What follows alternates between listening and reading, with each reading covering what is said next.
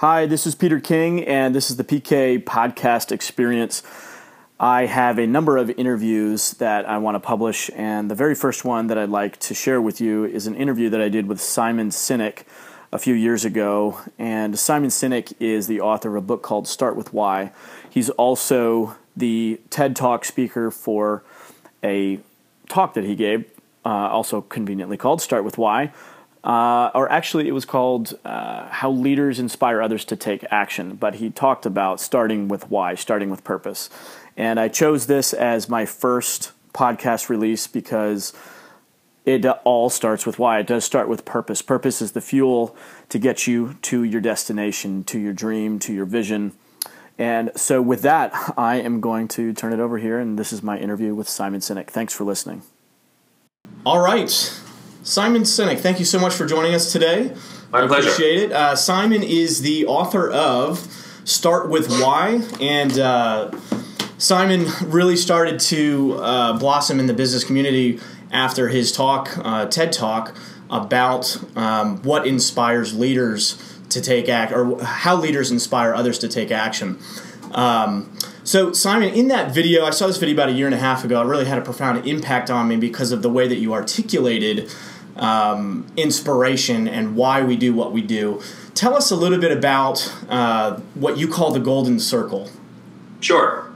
Um, a few years ago, I made a stark discovery that sort of changed my view on how business works and why people do what they do. Um, I learned that every single organization on the planet, even our own careers, always functions on three levels, the same three levels. What we do, how we do it, and why we do it. And things that I usually articulate in a bullseye why, how, and what um, sort of it's in this naturally occurring pattern that, that, exists in biology. So it's not even my opinion, which is the coolest thing, but it explains why or how the great leaders, everything from Apple to Martin Luther King, how they inspire.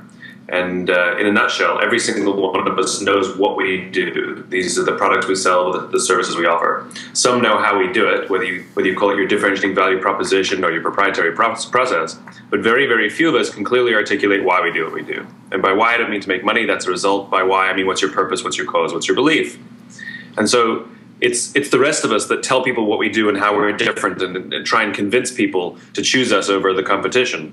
Um, but it's those leaders and those organizations with the capacity to inspire that don't start with what they do. They start with why they do it. They tell you why they get out of bed in the morning, why the company even exists in the first place. Then they tell you how they go about you know advancing that cause, and then their products or services simply um, serve as a, a proof of that purpose.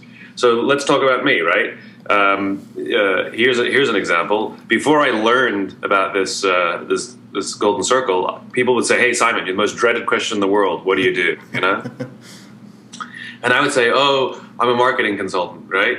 And then and I'd say how I how I did. I'd say, "Well, I've got really great clients, and I take sort of a, a, a different perspective from everybody else, and I and I work with people like uh, you know ABC Sports and AOL and uh, you know Microsoft and companies like that, and you know we do big companies and small companies, and we, you know we do all kinds of marketing, internal and external. And this is a, it's the same rigmarole that you've heard a thousand times. It doesn't Yep. even sound special, but you know this is why we keep talking, right? To try and make it sound more special. We think if we throw more spaghetti against the wall, some of it will stick. Right. Um, and then I learned about this thing called the why. And I literally don't even talk about what I do. Um, I just talk about what I believe. And so now when somebody says, What do you do? I say, I teach leaders and organizations how to inspire people. And the way I go about that is by using this little tool that I call the Golden Circle, which is grounded in the biology of human decision making. And I get to teach or write or speak, and it doesn't really matter what I do. What matters is that everything I do is devoted to inspiring people to do what inspires them. And the great part is I've got to work with all kinds of big companies and small companies and work in all kinds of areas. But I'm completely focused on inspiring people to do what inspires them. And it's a completely different pitch, you see, because now anybody who, you know, believes in this concept of inspiration or people immediately perks up. Um, where the old way, it's like you have to try and say one thing that lands, you know, that maybe they're interested. Yep. Now they don't care what companies I mention. They don't even care. You know, people say, "How do I how do I hire you?" I'm like, "Well, I don't work with people, you know, very often." so, it's, so you start to generate you start to generate um, demand where you, where you, you don't even have a product. um, so it, it's it's all about it's all about knowing. But before you start with why you do it, you you have to know why you do what you do. So that's a little tricky bit. It is. Uh, you know, I, I opened this up to my uh, to my community, and I asked. I said, "Hey, I'm going to be speaking with Simon. What questions do you have?" And one of the interesting questions that I got was, um, which you started to lead into a little bit, which is, "Why does why even matter?" Yeah. Um, what's your response to that? Ah, it's such a good question. It's such an obvious question. Uh, it rarely gets asked, to be honest. um, uh, why matters uh, at a very fundamental uh, biological and anthropological level. Um, the way the human brain makes decisions corresponds precisely with this little idea called the golden circle. Our neocortex, which is our Homo sapien brain, our newest brain, is responsible for all of our rational and analytical thought and language. That's the what level, right? Um, so, whereas the uh, the limbic brain, which corresponds with the other two levels, is responsible for all of our feelings, like trust and loyalty. It's also responsible for all human behavior, all decision, and has no capacity for language. So, why why matters at a biological level is yes, people can understand vast amounts of complicated information, like facts and figures and features and benefits and data and information and numbers and performance and all of that stuff. So yes, we can we can understand vast amounts of it. It just doesn't drive behavior. When we talk directly about the why, we're talking directly to the, the, the behavior center of the brain and it drives our behavior, it inspires us, it, it pushes other, and then we rationalize that behavior later because the part of the brain that controls decision making doesn't control language. This is where gut decisions come from, right? Part of your stomach that controls decision making, you know, and it's not on your blood or bones, and you're not following your heart. And the reason we say it just feels right is because the part of the brain that controls feelings uh, also controls decision making, but we can't put it into words. Why, when we ignore all the data, this one feels better? Why? I, uh, I don't know. It just feels right, you know. And that's that's that's the biological reason why why matters. The anthropological reason why why matters is because we're social animals. You know, our very survival depends on our ability to form communities. Our very survival depends on our ability to surround ourselves with people who believe what we believe because when we're surrounded by people who believe what we believe, trust ex- emerges. This, this feeling, trust is a feeling, it's a human experience. And trust emerges, right? And when we're in an environment, when we're in a community, when we're in a neighborhood, when we're in a company where we trust them and they trust us, we're more willing to take risks, we're more willing to explore, we're more willing to experiment with the confidence that if we turn our backs, go away, or fall over, someone will watch our backs, watch our stuff, or help us up. Mm-hmm. In other words, we're more likely to survive. our very survival, our very sense of joy and happiness and contentment and safety can only exist when we're in communities of people who believe what we believe. And belief and, and, and values are what engenders trust, not just doing everything you say you're going to do. That, that doesn't engender trust. That's just reliability. You know, I work with plenty of companies that do everything they say they're going to do, but I would drop them like a hot potato if something better came along. You know, and I work with plenty of other companies that screw up all the time, and they're not that cheap, and and yet I'm not open to any other options because I love them, and that's the word I use. You see, love. Like is rational. Yeah, I really like them. You know, they have a good product, they do good work. I really like them. Do you love them? No, I mean, no, no as opposed to I love working with that person or I love working with that company. No matter what else you sell me, no matter what else you promise me, I'm just not interested. So that's the reason why why matters because without it, you may be successful and you may make money, but you never find joy. You never find long term fulfillment. You don't wake up inspired uh, to go to work. You don't come home fulfilled by the work that you do. Um, at the end of the day, you become very self interested because it's about my survival, paying the bills, you know, feeding the kids, you know, got to pay the mortgage, as opposed to looking out for each other. And great societies, like great companies, like great organizations, like great neighborhoods, are when we look out for each other. Yeah, you know, I, th- I think there's a very uh, a real obvious business case to that, which is in a flattened economy, in a flattened world where all things being equal, what's going to differentiate you from somebody else? identifying your why, identifying your beliefs really help you res, uh, resonate with your audience yeah. and rise above all the noise and distraction that we're so you know there's such a attention deficit in this in this economy right now and um, so there's a real business case I think for that as well. That's why I think this message you know really has impacted the business community because yeah. we we don't think about that as much. Yeah. Um, I would put it another way, which yeah. is when you talk about everything being flattened, I'd say pretty much every product or service on the market today is now a commodity. You know, and a commodity is defined by that which can only be, compete on price, quality, service, and features. if that's all you got, You're a commodity you know? And then when you talk about resonance, I mean, listen to the word we use. It resonates. What does that mean? It means you have a vibration. That's what resonate means, huh. right? But it kind of does mean that, right? When you resonate with another person, right? It means that there is that emotional connection. Emotional connection doesn't mean you make people cry. Emotional connection means you connect with them in that limbic part of the brain, the part of the brain that controls emotions right? That's what an emotional connection means. It means we connect on a values and beliefs level. And so the feeling you get, it is literally a resonance. oh, this feels great. You know, that it's a res- it is a resonance, um, but not in the traditional um, sort of physics uh, uh, metaphor. But know, it, I, it, I really feel like I really feel like this is a step up for mankind because there's there's there's really you know the there's the business community that says, "Oh, this is the magic pill. This is the the silver bullet that allows me to make more money." But you can't fake it. I mean, there ha- it has to be authentic. Yes. Um, and otherwise, the community is going to reject it. So, I, I, again, I love this concept. I love that idea because in in the business sense, it makes us better business, uh, you know, partners with our customers. Yeah. Um, and the reason it can't be faked is because we're hardwired don't forget, our survival depends, our, as, as a human species, our survival depends on our ability to find people who believe what we believe, which is why the video conference will never replace the business trip. Not in a million years would you sign a, a, a, big deal with somebody, you know, without getting the opportunity to shake their hand or look them in the eye. This does not count. You know, most of the time we're looking at ourselves anyway when we do these things, right? Um, uh, is like it's nice to look at you, but you and I, you know, it's much harder to connect, you know, versus sitting next to somebody. You, can meet someone online, but you won't marry them until you go on a date with them. Yeah. And so this is what people forget, which is the human animal is hardwired for this stuff, and we, we're attuned to it, which is why we, which is why we don't trust politicians. They tell us what we want to hear, but it doesn't something not right because we it's just it's just not doesn't feel right because there's consistency that's not there. And businesses are the same way you know, which is we attempt to tell people what they want to hear in the hope that we will they will find us appealing.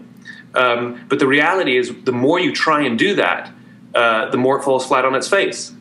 Um, the whole concept of, of, of, some of these branding exercises, where you go out into the market and ask all your customers what you should, who you should be, and what you should do. What if I ask you to go ask your friends? You know, go, go. I want you to do this. At the end of this call, I want you to call up your, your, your, your best friend and say, "Hey, how do you want me to talk to you and how do you want me to dress so that you'll like me more? and your friend is going to be like, what? You're going to be like, well, my relationship with you really matters and I want to do right by you because I put my friends first. And so I want you to tell me how you want me to dress and how you want me to talk to you so that you'll like me more and that we can be friends for a long time. And you're, I mean, it's, it's a ridiculous exercise. Your friends will be like, I don't know, just be yourself. That's what they're going to tell you right? right? Well, it's just as stupid when we go out and ask our customers, like, well, look, we're really customer focused and we care about you, so tell us how you want us to act and how you want us to be so that you'll like us for the long term. It's the same nuttiness. It's yeah, a human it really relationship. Is. It's a human relationship. Um, great, great point. Um, the number one question that I got when when I uh, asked uh, asked my community was, "How do you know when you've identified your why, and what is the litmus test for knowing that?" Yeah, it's uh, again because this exists in the emotional part of the brain. You can rely on your emotions to give you clues as to whether you're on it or not. Right? In other words, we're not looking for it to sound good. We're not looking to say, "I think this is right." You know, we don't want the, that that neo that neocortical reaction. We want something limbic. We want to say, "Whoa, that's it, that's it." You want an emotional reaction. If you can say something or put it into words that you can give yourself goosebumps, it's an emotional reaction, right? Or you can make yourself well up with tears. It's an emotional reaction. Or the best words you can muster up to describe it is just like, oh, wow, whew. Oh, yeah. Oh, that is awesome, man. That is that is awesome, right? Like it's it's it's it's just like that, and it, and it, and um, and very often it's an iterative process. So you might throw something against a wall. You'd be like, yeah, it's it feels right. Like I'm in the I'm in the ballpark, but I'm I'm not there yet. That's how we'll talk, right? Yep. You know, I mean, there, where, where you going, right? But we're trying to put into words emotions with the part of the brain that doesn't control language, right? So this is how it comes out. But if you keep going through it, and the and the better you get at talking about yourself strangely enough sort of why you do what you do not why you think customers will like you uh-huh. not why you think you're different in the marketplace well you know really why we do what i do what we do is because you know with our product people really have no no no no you completely you're still you're still dancing around the outside it's when you can say the reason i took a huge risk to start this business because there's a hell of a lot of choice out there and the the overwhelming opportunity of failure by doing it alone. And I took a huge pay cut and a huge cut in benefits. And I convinced my friends I inspired my friends to do the same thing because they believed in me. And I don't have any resources and I can't compete against the big companies. And I got no advertising. And yet it's still worth it? That's the reason I want to know. Why is it still worth it? What was the human problem that you were trying to solve? What's the reason that you thought this was so important that you had to do it right? And if it's to fill a market opportunity, then you're probably going to fail anyway because there is no cause. It's just expediency or, or, hope to, to make a buck, right? And that lasts for about that long, and then you run out of steam. well, here, so here's a good follow up question on that, which is to what extent does economics factor into uh, your why? I mean, I, I, hear what you're saying, and, and in your video, you say that uh, you know financial profits is really a result but for that business owner for that entrepreneur for that person who's providing for their family or providing for their employees and their um, and their shareholders or customers economics do need to play into it does it not i mean at what point do you say it's a it's a non-issue yeah. but you know maybe your cause is to do something that has no monetary benefit you yeah. know where do you draw that line how much does that factor into your your discovery of, of your why? Well, in terms of the discovery, zero, right? Because money is always a measurement, right? Yep. It's what it is. You can literally write it down in numbers, right? It's a measurement, right? Um, and all three levels of the golden circle must be there for you to have balance, right? The problem is most organizations are fixated on what and how. And we, we call that tactics and strategy, right? Mm-hmm tangible and, and, and process, strategy, tactics, right? Um, and uh, what's are always measurable and always tangible, and money, no matter how you want to gauge it or however you want to me- measure your, your progress, is always a what. And so when you obsess about what and how, you're out of balance because you need all three. But equally as, as, as dangerous is to be, you know, what did Thomas Edison say? Uh, vision without execution is hallucination, right? you can be all why and you got no goods, it's, ju- it's just as ridiculous. And so you can have the world's biggest vision, but if you can't actually execute, if you can't actually get anything out the door, that's going to fail just as just as much. That's going to be just as soul soul sucking. Uh, uh, you know, that's that's and, and and sadly, that's that is probably the the, the role of most entrepreneurial failures, yep. which is tons of vision, tons of passion, complete inability to produce any process, complete inability or at least struggle amounts of energy to ship uh, and after a couple years you run out of resources or, or will and, you, and it collapses. Yeah. Um, so absolutely the money matters just not 1st mm-hmm. absolutely the quality of the product matters just not first.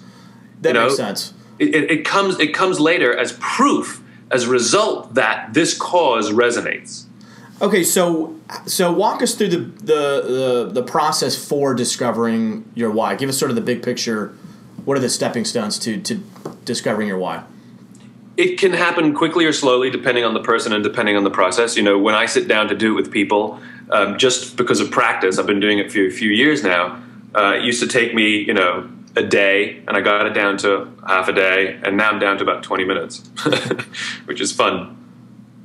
Um, uh, but you know this why discovery process that we offer at, uh, at startwithwhy.com you know the why university it goes through the complete process. So you not only know, learn your whys your, your why there's only one but you also learn how you do those things your hows right? The, the, the, the guiding principles and the values you, you your, your, your natural strengths um, that gear you. And, and the process of why is fundamentally an origin story. Where do you come from why, why did this thing begin in the first place, right? So our personal whys will come from our upbringing, from how we grew up. It's our origin story, you know, it's the lessons we learned from our teachers, from our parents, the experiences we had growing up. And your why is fully formed probably by your by your late teens, you know? Um, and you are who you are by your late teens, maybe early 20s at the absolute latest, but probably late teens you are who you are. You know, none of us have, you know, we might have tweaked and and and and and, and sort of become more self-aware, but the opportunity that your life gives you, or your career, is to either live a life in balance or out of balance, mm-hmm. right? To find a, a, job or to or to build an, a, a, company um, that uh, that that uh, allows you to be who you are, right? Why? And allows you to work to your natural strengths. I love working here, right? I struggle working here, right?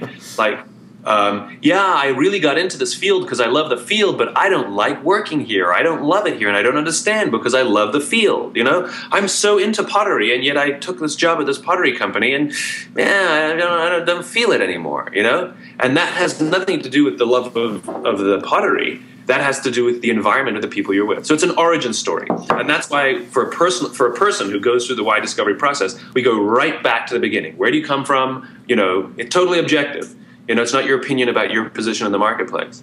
Um, and the same for organizations. Um, if there is no founder present, um, or preferably there is a founder, um, um, or if the company has changed hands a few times, um, you still go right back to the beginning. What is the origin story of that organization, of that company? what was the problem that existed? Probably a personal problem or a problem that somebody that they love suffered, that they developed a solution for that problem that were so effective that they actually ended up selling the solution to lots of other people. I mean, that's you know that's that's what it is. Um, uh, you know, Bill Gates' why is to help people be more productive so they can achieve their greatest potential. And the origin story of Microsoft is this incredible technology called the personal computer that most of us couldn't access because we didn't speak code. You know, remember you had to know DOS to get anything done. Yeah. You know, uh, and it was really just for geeks. I mean, it was for nerds and it was um, it was the development of Windows, which is a similar line that Apple took, which is the graphic user interface. So it was the software that you know sat on top that allowed the average Joe to take advantage of this remarkable, remarkable technology. Right. In other words, he found a way to help us be more productive, so we can achieve our greatest potential. And and his why hasn't changed. If you go listen to his TED talk uh, about the Gates, uh, the Bill and Melinda Gates Foundation, you know you can replace the word personal computer with you know, with mosquito nets, and it's the same talk he gave in the 1970s about the computer. Um, his his his why hasn't changed. It's what he's doing to bring that why to life um, has changed, and so it's it's it's fundamentally an origin story. It's where you or your business come from, where you started. Now, what if you're what if you're uh, an employee at a company that's very what driven? Yeah. Um, you're not necessarily the principal. Maybe you're a manager or yep. you know professional there.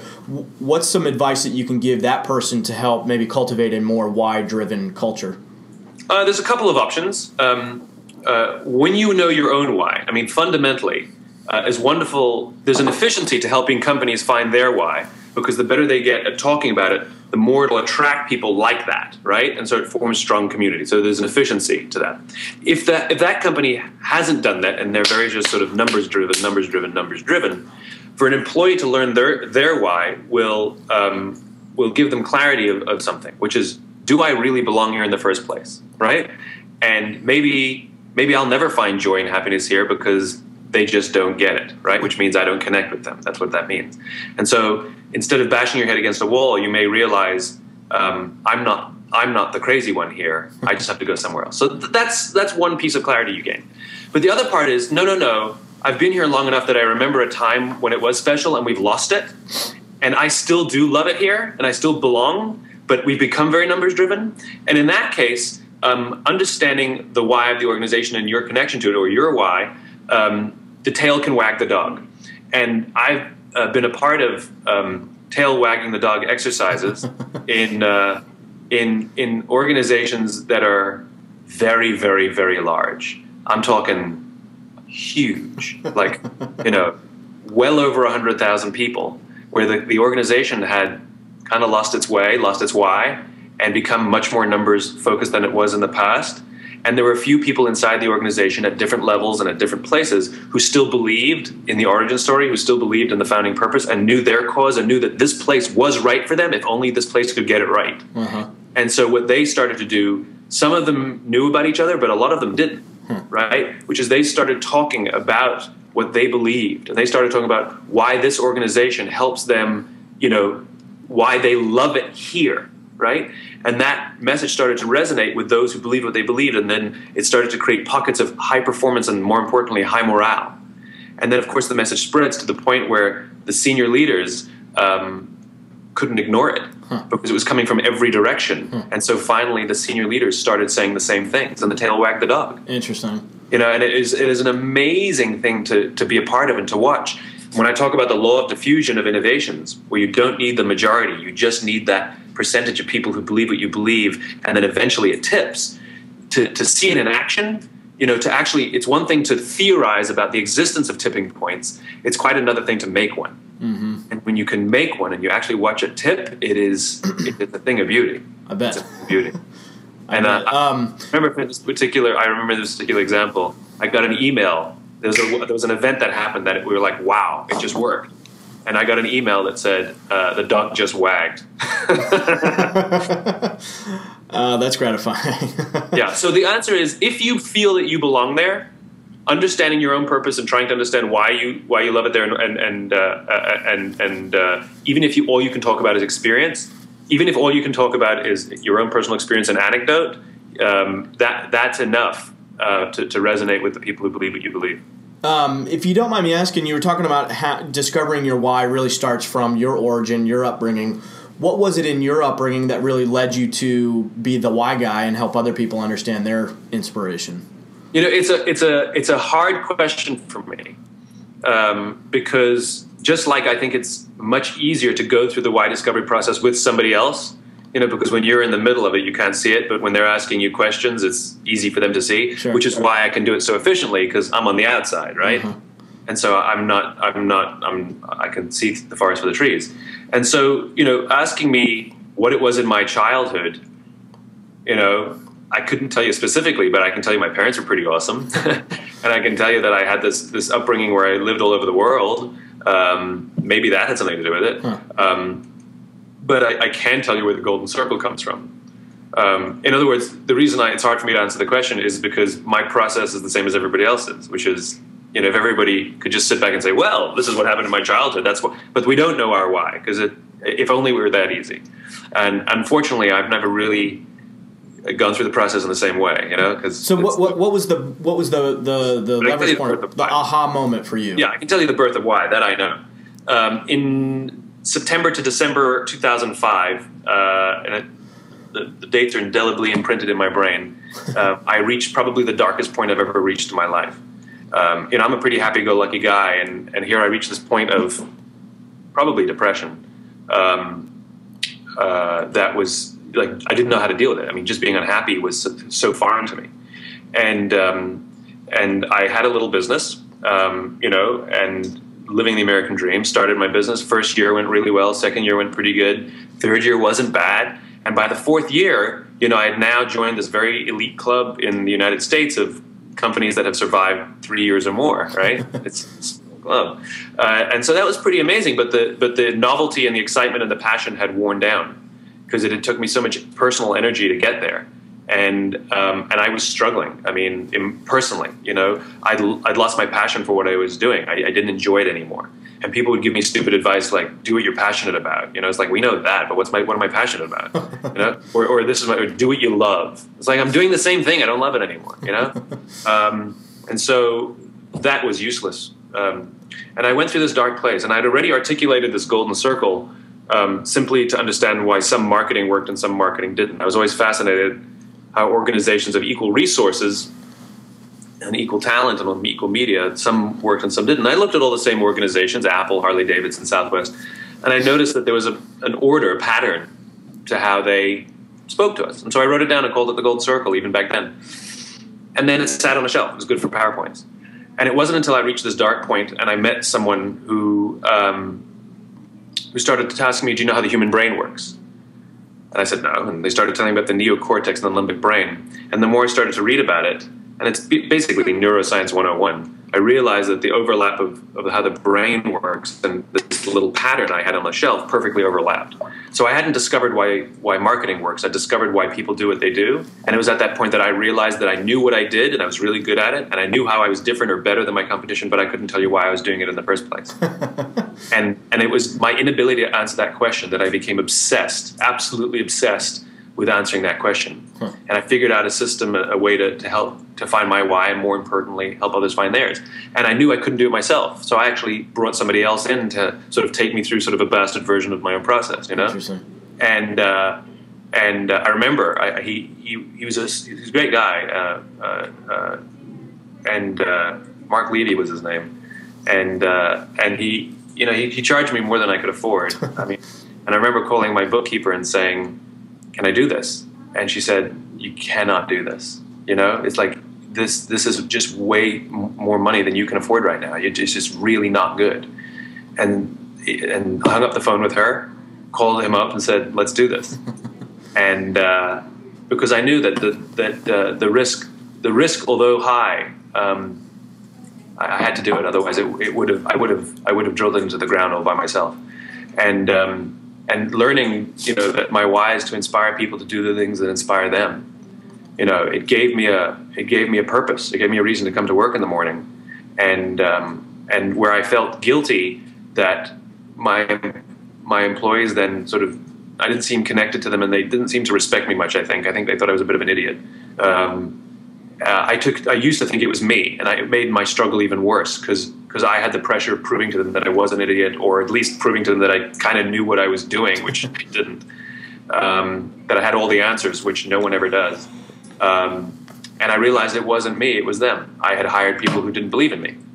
They were good at what they did, wonderful people. I can't say anything bad about them. Good human beings, but fundamentally, if they thought the things that I said were hokey, that means they didn't believe in me, right? More, the more I started to talk about inspiration, the more they thought it was cute, and I was like, I, I think this is going to, you know, I think we're not going to be able to work together anymore. And I, I literally completely scaled back to just me. I, I decided I was going to turn myself into the guinea pig um, and prove that this thing works. And I wanted no no fuzziness or distraction. And I started from zero all over again. And the ride was passionate from the get go. I've never had such passion like that in my life. I got out of my lease for my office, and all my friends thought I went out of business, and I'd never been happier. and uh, um, and started making uh, more progress than I'd ever made in my life. I started making more connections than I ever made in my life. I started meeting people I never imagined meeting. I started getting involved in things I never imagined getting involved in. I started doing things I never imagined doing. You know, I get four, like four to six speaking requests per day now. Prior to this stuff, the amount of paid public speaking I did my whole life was one. Hmm. You know, I never imagined writing a book. I had a 29 minute meeting with the publisher, and three days later, I had a book deal. I mean, it's like the more I talked about why, the more I talked about what I believed, other people um, who believed what I believed were willing to take a risk on me or introduce me to somebody towards the way they felt. And um, and, we, and and the bonds I formed were quick and and powerful. And and to this day, you know, um, I'm doggedly disciplined. At least I try to be doggedly disciplined about only working with people who, really believe what I believe. You'll, I'll never convince somebody to do work with me or to work with them, and I'll never twist anybody's arm.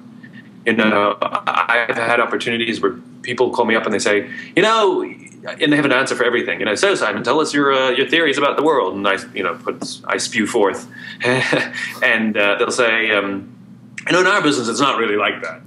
You know, well, you know, that's not really going to work here. I'm like, so no, what are you talking to me for? Then go hire somebody else. I'm not to tell you. you know? As opposed to me trying to convince them how I've worked with companies just like theirs before, and don't worry, I can do it. And you know, it's uh, you know, and, and this sort of un, sort of this confidence in being honest is a is a is new. Um, I, we all work to be honest. We all try to be honest. But when somebody says to us something like, "Have you worked uh, in in our industry before?" and you haven't, you know. have you worked with a company like you know have you worked with a company like this before? This size this this this that this problem? You know we want to say well i've worked in other things just like it you know? I'm saying? Nope. Totally new. It is what it is. It is what it is. And, and, it, and it gives you that incredible calm and that credible release to sort of just say it as it is. And and and, and the strange thing is um, people trust that much more. They yeah. trust that you're honest than than than than than saying what they want to hear. Right. Right, it's it's refreshing. Um, you know, you you talked about something right there that I think is such a integral piece to really living your purpose, which is who you're actually doing it for, who you're actually serving, what is your Yeah. your community, your in your market. That was uh, for years. I was going into consulting programs or whatever, and a lot of times, like you're saying, you get that question asked, "What are you passionate about? What do you do?" And I was so focused on that. And I just kept spinning, you know, spinning my wheels, and it got to a point where I was spending another god awful amount of money, and I'm sitting in this year long, the beginning of this year long program, and I was, and I realized at that point, I'm about to throw away all this money if I don't know who my real market was because I Yeah. wasn't able to contribute and, and, and participate in all the training. And it was at that point that I wrote down who I wanted to, to serve for, and that was the breakthrough. So I think that's I think that's huge uh, in discovering your why. Um, you mentioned uh, philosophy that you call "do no work." Tell us about what that means. I just you gave me a good idea, which I'm just going to jot down before I lose it. Um, which, by the way, is another thing. You know, we have lots and lots and lots of ideas that our limbic brain gives us, that subconscious brain, and we think, "Wow, that's a good idea." And we don't write it down, and we forget it immediately, um, uh, or the, or you'll remember five or ten percent of them. And so, even if you never implement them, I, I, I'm a great believer in in, uh, in in walking around with a little a little notebook. I actually keep one in my pocket at all times um, because you never know when or where a great idea will strike. Um, so, do no work. The concept of do no work, um, which we try and practice. Um, like at the thought of it. yeah, the, the concept of do no work has nothing to do with hours in the day. Um, it's the feeling you have towards the work you do. Um, when you do work that inspires you, that, that, that sort of captures your why and allows you to, to, to you, you know, to live your why, um, and works to your natural strengths, it doesn't feel like work. It feels effortless. Even though you're working hard, you're fully engaged, the problems are difficult, and you work long hours, kind of enjoy it. There's kind of a love for it, you know. Um, we, you know, there's many words for it. In the flow, you know, that's one of them. You know, when I'm in the flow. Um, you know, when you are passionate about something, you know, these these are the words we usually ascribe to that those feelings. And so the process, the concept of do no work is to direct your um, your job um, so that it is always appealing to your why and always working to your natural strengths, um, so that all the work you do shouldn't feel like work, um, because work sounds like effort. You know, it sounds like it sounds ooh, it's do work. That sounds that sounds hard as opposed to going out and having fun. Um, which is what a lot of this stuff becomes. And we all have periods of it. We all have moments of it. But the question is, how do you actually consciously um, direct um, your your your job responsibilities, the work you do, the direction of your company, whatever whatever your role, um, so that never it never feels like work. You know, I, I, can already hear the, the pessimist saying, you know, well, it's easy for you to say, Simon, you're a big shot author or whatever, but, um, you know, or, or let's let's let's take maybe even a reasonable example where you have, you know, a small business owner, an entrepreneur, and they have to do, you know, they have to wear ten hats for their business to work. Um, how do you, you know, if if you had unlimited resources, you could say, I don't like doing that. Let me let me delegate it out. Yeah. What if you don't? What's what's your advice so there? It, it is an ideal.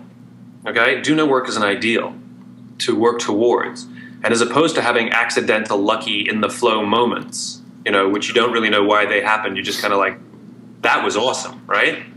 Um, is to be more prescriptive about it. So instead of a lucky 10 or 15% of the time, you get to the 30, 40, 50, 60, 70, 80% of the time. You know, it's not, and, and by the way, you know, um, what level of success someone enjoys or what their resources are um, has nothing to do with this. We're talking about a human being engaged in in something that brings them joy. And let me tell you, there are many, many days where I do not enjoy what I do. And and for me, instead of saying I hate this or I can't do this anymore, or you know, and I have days like that, um, is to understand why am I having that feeling in the first place? Like what what what decision did I make? Um, not about them, not about the client or the job or whatever. That that um, that I find myself reacting this way. Yeah. Sometimes it's just fatigue, and when I'm very very tired, I say, okay, it's just fatigue, you know, and I know fatigue is my weakness. Um, but it's more sophisticated than that. And I'll give you one one simple example. You know, I went to Afghanistan in August um, with uh, as a guest of the United States Air Force, and uh, I had a very intense experience while I was there, um, and really really learned what the purpose, what, what, the, what the concept of purpose means. And purpose is about serving those who serve others, mm-hmm. serving those who believe what you believe, right? Mother Teresa, who we hold up as the poster child of, of, of complete selflessness and giving service to anyone who needs it, um, uh, hated her life and near the end of her life um, started to question the existence of God. In other words, she wasn't fulfilled. Mm-hmm. She didn't find happiness or joy um, uh, because of it, right? Um, and this is what I learned when I got back from Afghanistan, where I learned that the goal is not to serve all customers. The goal is to serve the people who believe what you believe. You know, the goal is not to um, um, to, to, to, to, try and bend over backwards to, to make everyone happy. The goal is to appeal to those who believe what you believe. And you look at the great organizations like Apple or Harley Davidson, you know, or Southwest. They know that their customers are like them, and it's not about being good to everyone. It's about being good to those who believe what we believe, right? Doggedly. And when I got back from Afghanistan, I started to uh, thank you. I started to realize that um, uh, I became very impatient um, on a lot of my jobs, and I couldn't figure it out. I became angry. Like when things would go wrong, usually I just sort of take things in stride. I became sort of pissed off, or or worse, I became sort of a bit of a diva, a bit of a you know where where I'm like, what do you mean I didn't get the upgrade? You know, uh, do you have any idea how miles I, how many, many how many miles I fly? That would come out of my mouth or at least go through my brain, you know. And uh, and I don't like feeling that way. And I started to realize that it was because when I took an engagement with an organization that wasn't service minded, I had no patience for it. Hmm. And yet, when I took an engagement with an organization that was service minded, it didn't matter how many things went wrong, it didn't matter what went right, it doesn't matter how. I just had endless, endless, boundless amounts of energy and enjoyed every second of it, no matter how exhausted I was at the end of the day. Mm-hmm. The other day, I did, I did an engagement with an organization that I love and they're so service oriented. I literally, I kid you not, I worked 15 straight hours. I started at six in the morning and I was done, you know, whatever it is, 10 at night or whatever, uh, nine at night. And uh, I, I, did not have a break. And, and I was fine, totally fine. Enjoyed every second of it. Mm-hmm. Was exhausted, but enjoyed every second of it. As opposed to another engagement where I work for an hour and I'm like, don't want to talk to anybody at the end of it. Um, and so I, I, started to realize um, that, that I that I was out of balance. That that, that I wasn't. Um, I was doing work, and I and I don't like it when my job feels like work. I like it when my job feels like like I'm doing what I should be doing. I, yeah, I think you know just to kind of uh, bring a conclusion to this this concept. If you are an entrepreneur and if you're in that space, at least as you're saying, identifying what it is that you feel is work so that ultimately when you get to that ideal you know where that line is and you can separate yeah. that out. I mean how many of us even do that? Probably it's, it's just decision making you know we all do things that we don't like doing and that we don't want to do right? And you can make the decision if you want to do it or not. And it has nothing to do with outsourcing or not outsourcing. You know there's a lot of creative ways to outsource like asking friends um, or family or advice or help. You know all of these foreign concepts. Um, and that's i think the biggest thing i learned is i can't do it by myself and I'm okay with admitting my weaknesses, and I'm okay with saying out loud what I can't do or what I don't know, um, because the opportunity for someone to say, "Oh, well, I do know," um, or I, I, or I want to help you. Mm-hmm. Uh, you know, it's an amazing thing when you say what you believe, and people want to help you just because they want to be around it, as opposed to saying what you do, and people will help you if you can pay them to help you. Um, people who believe what you believe will take risk on you, um, and understand that that you're you're a good bet and they just and, and and and if you're not a good bet, they'll shrug and say, "Well, secretly Simon kind of just like working with you." You know. um, you know, living living in that ideal state where work is not work, where it really is fun and engaging and inspiring. Why don't more people discover their why? Why are more people not? You know, why is this not front and center for a lot of people? What? Or or here's maybe a, a a similar but separate question, which is what's the biggest threat uh, from keeping people to really truly understand their why? What keeps them stuck in the in the what driven lifestyle? One, one, one is personal and one is um, environmental. Um, the personal one is um, it's it's in this part of your brain that doesn't control language, and so it's really hard to put into words. And the fact that it's hard to put into words means it's hard to action it if you don't know what it is. You know, you can just trust your gut your whole life, but that's a tricky thing to scale and, and it's really hard to measure and we, we live in a world in which what gets measured gets done, which is not necessarily, you know, Gary Vaynerchuk talks about this, which I love. You know, what, what's the ROI of your mother? You know, now we're pretty, we're all pretty confident that we are who we are, and we're we you know we live these great lives, or you know we've, we've been able to become you know productive members of society very very much because of our mothers. Uh, the question is, what's the ROI? You know, measure that, and you can't, and that's the problem. And so that's that's one reason why we don't explore why because because we can't put an ROI on it um, on a day to day basis. But over the course of your life or career, you say, "Man, I am one happy mofo." you know, that's because of your why. Um, so that's one, one, one, one issue, uh, the measurement issue, um, and and the other the other issue is environmental, um, which is uh, which is we're living in a world which makes focusing on why more difficult. You know, the time periods that we judge success by are becoming shorter and shorter and shorter. We used to judge success over the course of years. We used to plans over the course of a decade.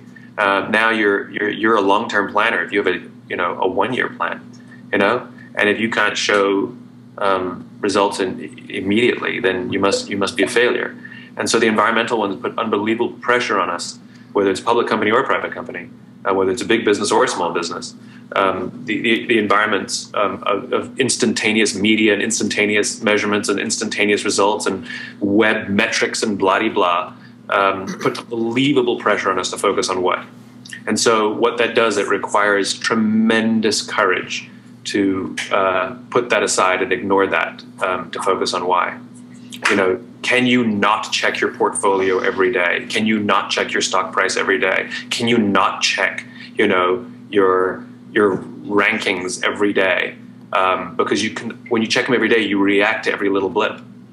Mm-hmm. Um, tell me a, a, little bit about your thoughts on social media and, and how that's well. Social media is that a good thing, bad thing?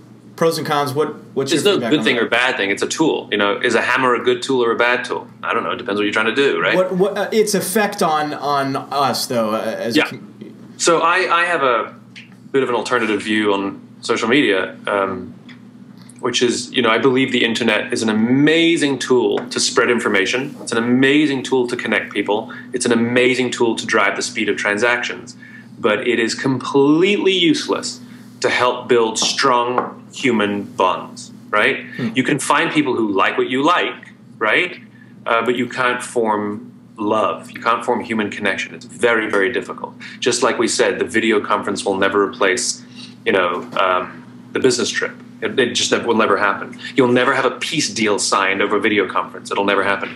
And you know, I sort of, I, I sort of upset the blogosphere when I talk about this because I don't think the internet is the end all be all, and it's not really a social medium at all. Um, you know, we talk at each other. We don't talk. We don't listen. You, you know, um, um, and there's not a there's not a single company on the planet that that has a, a, community blog uh, from which any innovation was derived. It's usually a, a bitch fest, is what it is, um, and. Uh, uh, you know, I, I, the blogosphere sort of lights up when I speak about these things, and yet my question is always the same, which is um, every single year, 20,000 bloggers descend on Las Vegas uh, to attend a conference called Blog World. My question is, why couldn't you do it online? Yeah. Because nothing replaces human contact. That's why, you know. And and so in our in our increasingly social media world, where you know uh, we think we're making friends on, on Facebook and we think we're knowing who they are. And by the way, who says what they write on Facebook is true in the first place? You know, and how selective is our is our site? You know, you see somebody who does the three things that you like and the fifty thousand pictures that they've got, and you're like, she's for me. You know, we're made for each other. Right. You know, we, we create our own fantasies, and um, and we're not really learning who people are. We're learning what they do.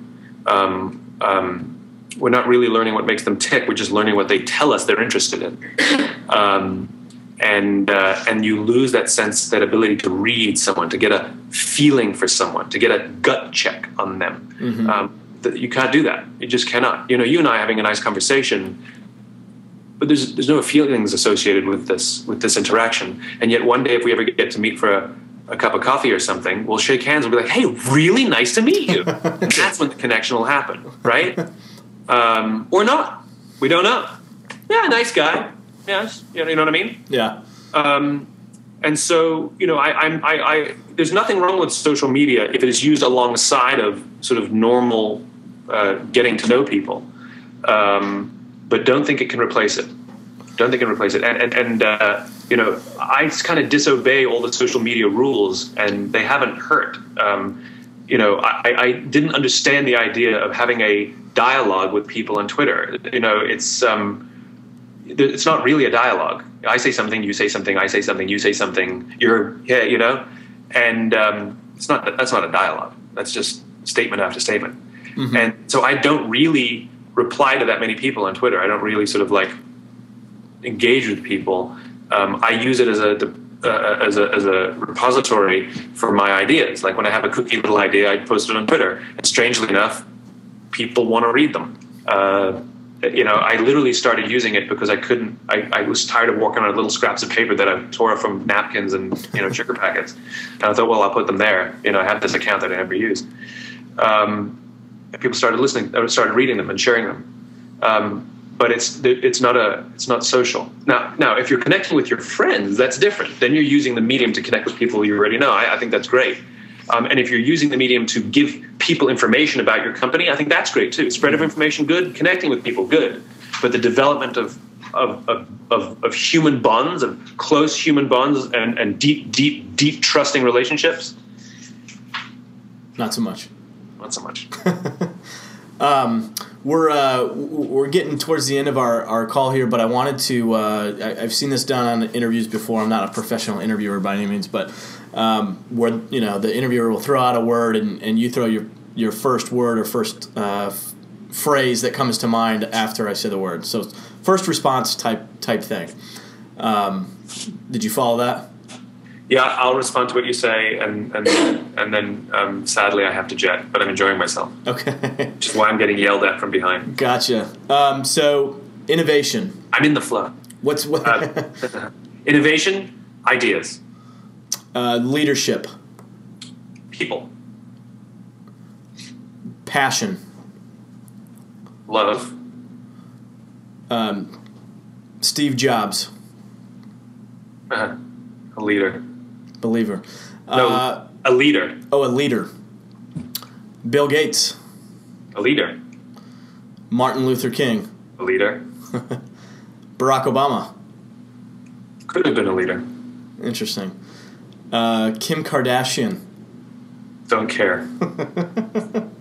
Had to throw that one in there. Technology. Uh, convenient. Google. Could have been a leader. Facebook.